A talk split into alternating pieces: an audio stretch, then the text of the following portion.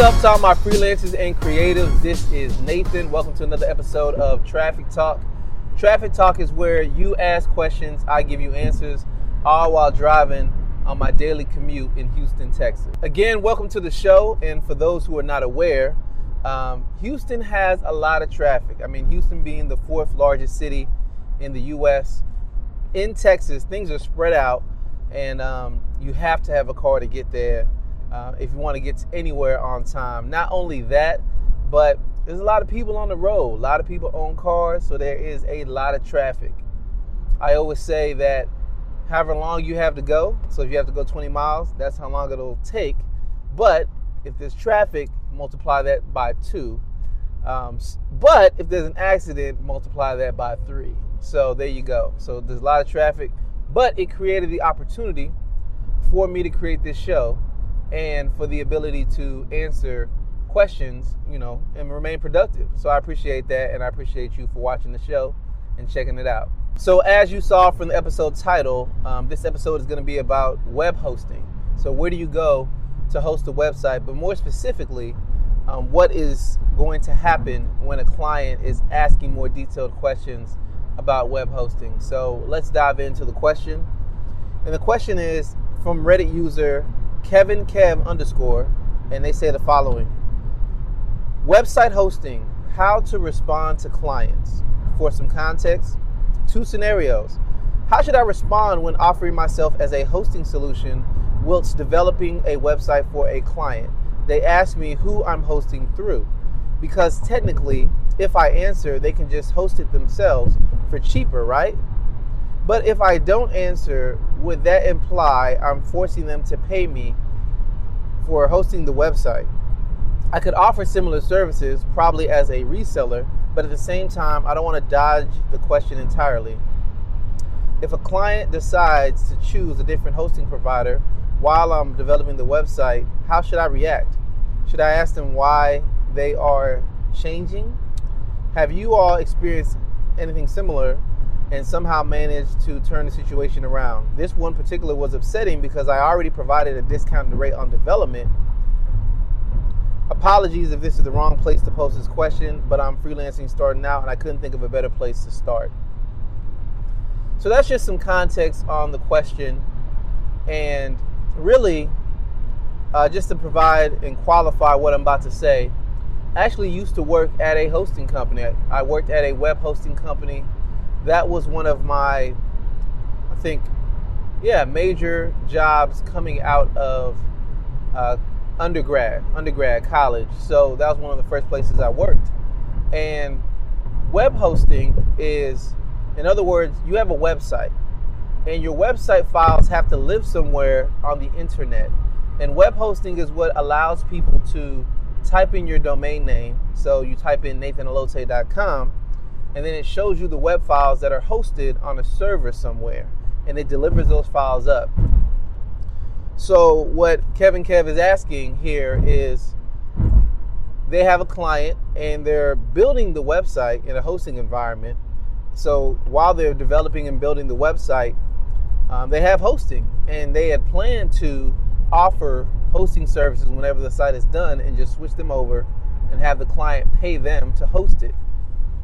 But they're curious about what the client is saying because client is asking, hey, where are you hosting the website? So the client could probably go get a hosting account for five dollars a month, you know, nine dollars a month, and uh, the person who asked the question, they probably were going to charge more, and just get recurring fees that way. So that's the context of the question and what's going on. So really, like I mentioned, I used to work at a hosting company, and I can definitely say this: all of the hosting companies that exist for the most part, are reselling hosting services. So there are a lot of hosting services that are using and reselling Amazon services. There are a lot of hosting companies that are reselling SoftLayer, you know, which is a major um, data server warehouse. There's a lot of web hosting companies that are reselling DigitalOcean. That's another one. Um, DigitalOcean or um, some companies do build their own server data warehouse and then they sell those services, but it's very rare. A lot of people are just simply reselling other services. So every hosting company that exists, uh, well, I'll say 80% of them that exist, they're just reselling another person's service. For those who are watching on video uh, right now, just ignore the fact that I look like a masked superhero. Uh, the top part of my face is covered by a shadow, and the bottom part is illuminated, so I look like a superhero. So just ignore that and listen to what I'm about to say. But um, yeah, as I mentioned, every company is pretty much reselling services, so that is a common practice. I can also say that don't get caught up in whether or not the person can get cheaper hosting because regardless of every company out there the main difference between every one is not the servers is not how fast they are is not you know what can they do in their development environment. The main difference is customer service. That is the thing that separates every single hosting company that exists customer service. Of course they can pay for cheaper hosting but then in terms of service they're in the same group as the rest of the hundreds of thousands of other clients that that company has to answer. Uh, I can definitely say uh, when I used to work at a hosting company, um, I did everything for the company. So I, I worked in different areas for the company. So I did almost everything. Uh, and I can definitely say many people are multitasking when they're even giving service. So they're trying to answer a ticket, they're trying to talk on the phone and they're trying to talk on live chat. Of course, you have some people who specialize. They only do email tickets, they only do phone, they only do live chat. So that's not everyone, but they have to answer questions really fast and move on to the next thing. Um, I took a different stance when I worked for a hosting company. I was like, you know what? I'm dedicated to answering the customer's question completely. I'm not going to give them some fluff answer. I'm going to dive into any question that they have and also answer things they didn't even ask me just so that, you know, they don't need to wait on hold or call back again. So the main thing that's going to differentiate your hosting service from all the other ones that are cheaper is the level of service you can provide. You built the site so you're familiar with it. You know what the site specifically needs. There's a reason why you chose the host you chose in the first place and maybe it does have something to do with their server environment. I can definitely say there are some web hosts who don't keep PHP, you know, another coding language, they don't keep it up to date, right? So um, somebody may host a website with them and certain things don't work because they didn't update their framework or their code base or their server to handle the code base. So those are all things that you can communicate to someone, but directly answering your question, I can definitely say it doesn't matter if you tell them where you're hosted at. It's more important for you to tell them why you chose the particular host you did and how you feel as a professional that they should host with you so that they can get that priority support and so that they can get the explanation. When the client has a question, you want to be able to say yes to their question. And by you offering web hosting services and by them hosting through you, it enables you to say yes to any questions that they have. If they go through an independent host, you don't know what answer they're going to get. And you have to communicate that because that's the difference between somebody hosting with you and somebody hosting with another service.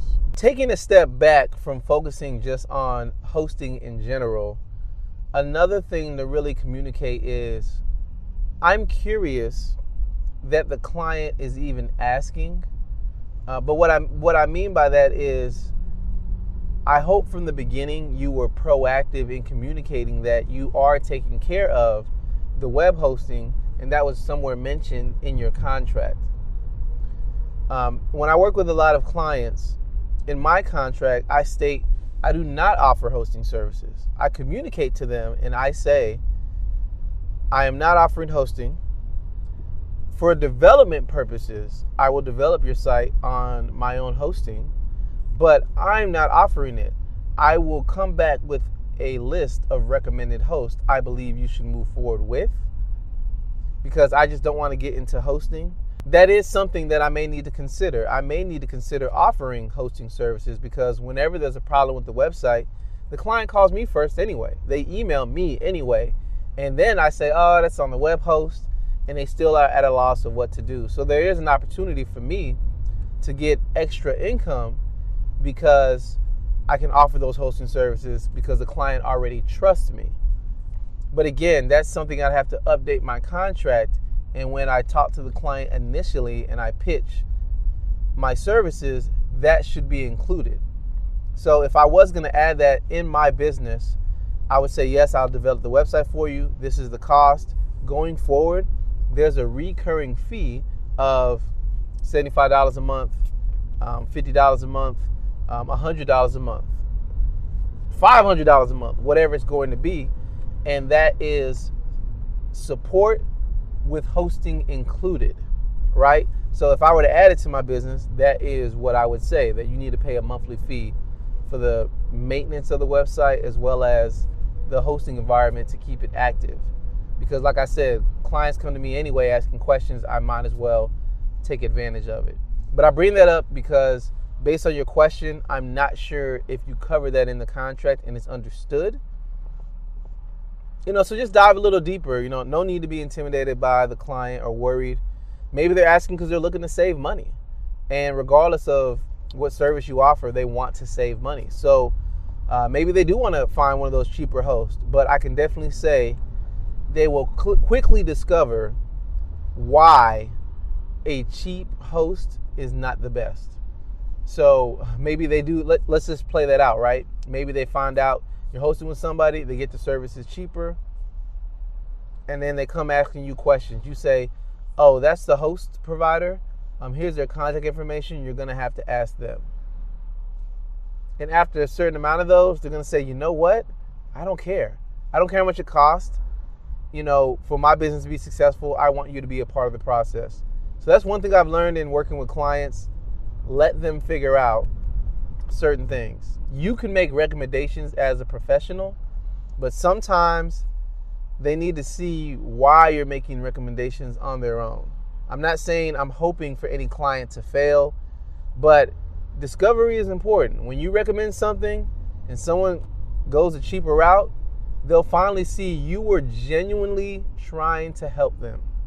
You weren't trying to get more money out of them, you know, and that's just a decision that they're going to have to make and live with. Uh, a quick example there was a time where um, I offered services to a client to back up their site and for whatever reason, they didn't want to pay me for a backup, right? And they made a mistake of deleting everything on their website because they were switching web hosts. They were going from one web host to another, and they purchased the things with the new web host, but they forgot to transfer the files. So they uh, canceled their old account and they deleted everything. So then they came to me saying, please, please, do, can you restore the site? And I was like, you know what? Um, I don't have a backup. Well, I didn't say that. Let me correct myself. I said, mm, remember when I asked you if you wanted to get backups? You said no. And it was at that point, you know, the client realized, wow, I finally understand why Nathan emphasized backups for situations like this. Now, in that client's case, I told them I have files and things backed up, but it wasn't the most recent version because you didn't pay for things going forward. I did back it up, so I have certain things that were on your site, but a lot of things that they added on their own, I didn't have. And then they were okay with that because that was better than zero. And so uh, they paid me for that, and I was able to restore their site. But that's an example. Let clients make decisions. It's about now you as a professional, you make the decisions that will make the client the most successful. However, if they're trying to save money or pull things back or they don't want to um, buy certain things from you because they're trying to save money, that's on them. But they fully have to understand the risk involved. And that's where you come in as a professional you tell them the risk, you tell them what's going on. If they still choose to do it, you know, it's on them. And you just have to be a mature professional and allow them to discover that on their own because experience is the best teacher. thank you for taking the time to check out this episode. I greatly appreciate it. I am still en route on my commute, so I'm not at my destination yet, but I feel like I've definitely answered that question specifically, and I can go into more detail with that. But just to sum everything up again, it's okay to tell them where you hosted it at because you need to position yourself on the client services you're offering, not the price.